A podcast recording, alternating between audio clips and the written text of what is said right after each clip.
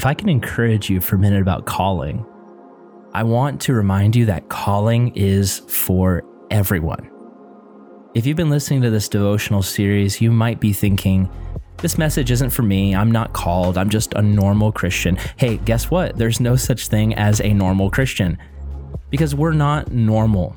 Christians are not normal. We're a global, multi ethnic family that worships one God in three persons. We believe the downfall of the universe was caused by two naked people eating a piece of fruit from a talking snake. And we believe that the teachings of a Jewish carpenter hold within them the meanings of life and the secrets of the universe.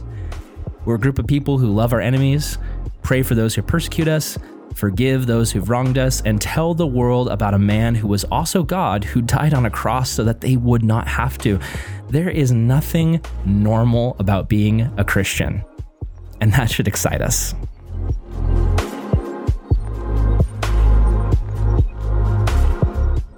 When we embrace our lack of normal, we thrive. When we try to merge our Christianity with normal, secular, sinful living, our walk with God becomes so watered down, Jesus becomes just another slice of your life pie and you end up robbing yourself of the glorious and amazing things God has in store for you. This message is for you. Yeah, you, if you're listening, this is for you. 2 Timothy 1 9 tells us Jesus saved us and called us to a holy calling, not because of our works, but because of his own purpose and grace, which he gave us in Christ Jesus before the ages began. Guys, you are a part of the great story of God. Now you might be thinking, ah, Aaron, that's easy for you to say. You're a pastor, you're doing what God has called you to do. I'm still in school, and I hate it. I'm living with my parents, I have no job. I work at McDonald's. How many of you listening to this have a job and wish you had a better job? Something that is offering you more, more money, more fulfillment, more idea of what your purpose is?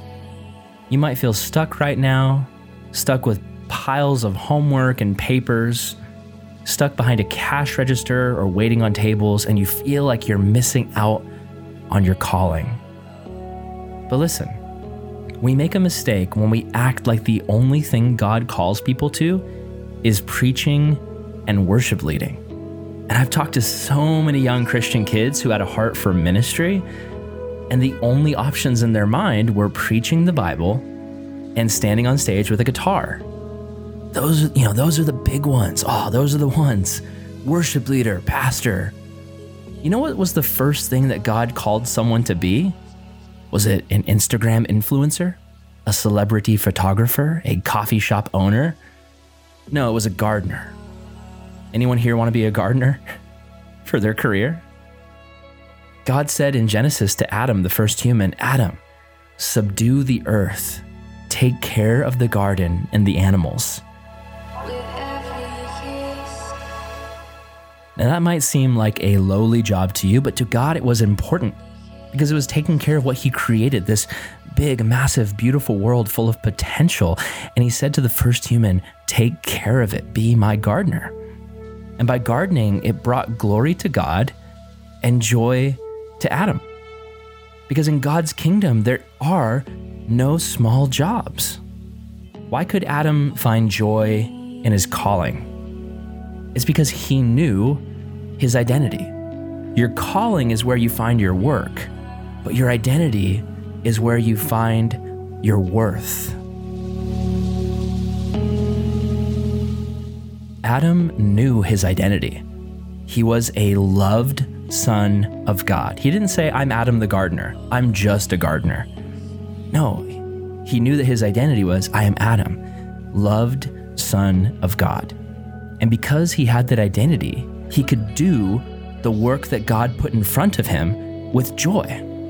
Like, think about this practically how it works. Let's say you work at Dairy Queen, it's a tough job sweeping, cleaning, dealing with gnarly customers. You, they don't even give you free ice cream. And if you see your identity is Dairy Queen worker, you're probably not going to be excited on life and you'll probably do a bad job. But if you see your identity as loved by Jesus and called to his purposes, you'll realize that you can shine for Jesus in that Dairy Queen. You can work hard unto the Lord. You can be loving and respectful to coworkers. You can treat customers with care and kindness. You can share Jesus with people he gives you an opportunity to do so. All of these things bring glory to God. Listen, I think every single one of us has a specific calling. It's the way that God has uniquely gifted you. For me, I, I know the calling God has given me. It's love God, love people, and show people how to follow Jesus. Now, listen, the words that I'm speaking right now to you, they actually come from some notes that I wrote years ago. I wrote them when I was working at a church at Calvary Vista. Here's what I said I said, Right now, I'm a pastor, and I'm blessed because my job uniquely puts me in a position where it's easy to live out my calling. What if my church burns down and my job goes away? Does my calling go away too? No, I can get a job at Starbucks and during my lunch break, love God, love people, and show people how to follow Jesus. I can, I can go work at Home Depot, and then in the middle of the week, I can run a small group. I can love God, love people, show people how to follow Jesus no matter where I work. Guys, the crazy thing is since since I last preached this message, I left my job at a church and I went on the mission field to Ireland for about 2 months and then God called me and my wife Brooklyn to Oklahoma and he said go be missionaries there. And so I don't work at a church anymore. And it's been the strangest thing because I'm literally I'm being forced to practice what I was preaching years ago to all of you.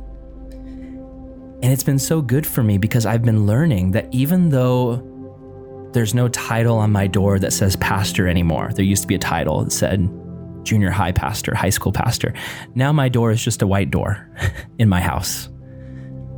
I don't actually have a real job. I am a freelancer, so I do web design and graphics for people, and that's how I make money. But then what I did was when I got out here, I just said, Jesus, I don't care what my job is, I don't care what my title is. I just want to keep doing the things that I used to do for you when I worked at the church. I want to love God, I want to love people, and I want to point others to follow Jesus. And it's been insane. God has answered that prayer. He's shown me ways that I can do that. My wife and I lead a small group Bible study on Thursday nights. We go to a church and we go to a home group in that church. We don't run it, we don't lead it, we just hang out with people.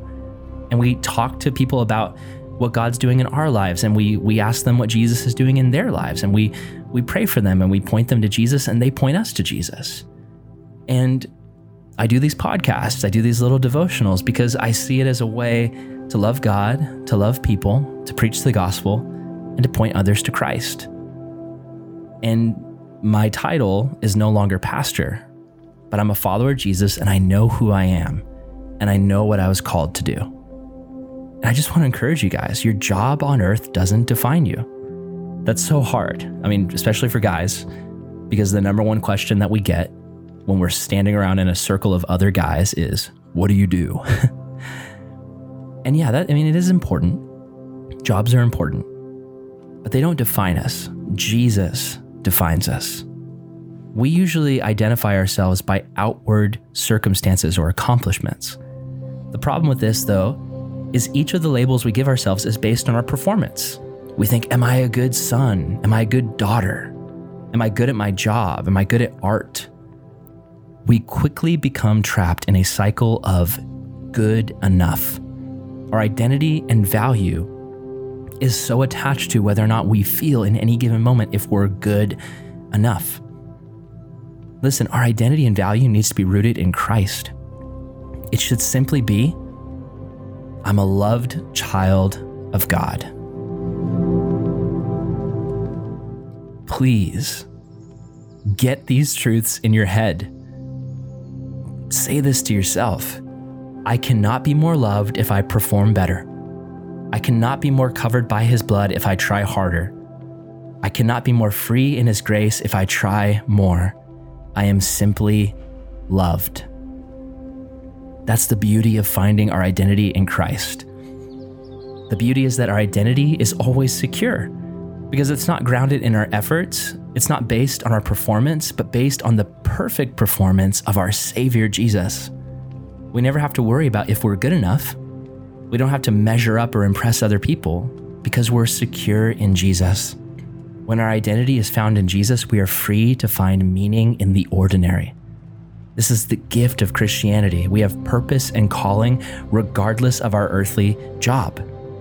When each interaction, each task, each relationship is defined by love, then each moment has eternal meaning.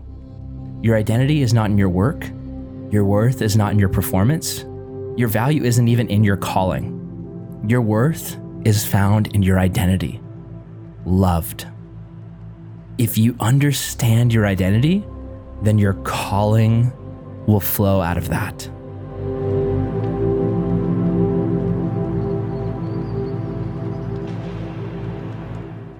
Thanks for listening, guys. Love you so much. And until next time, we'll talk soon.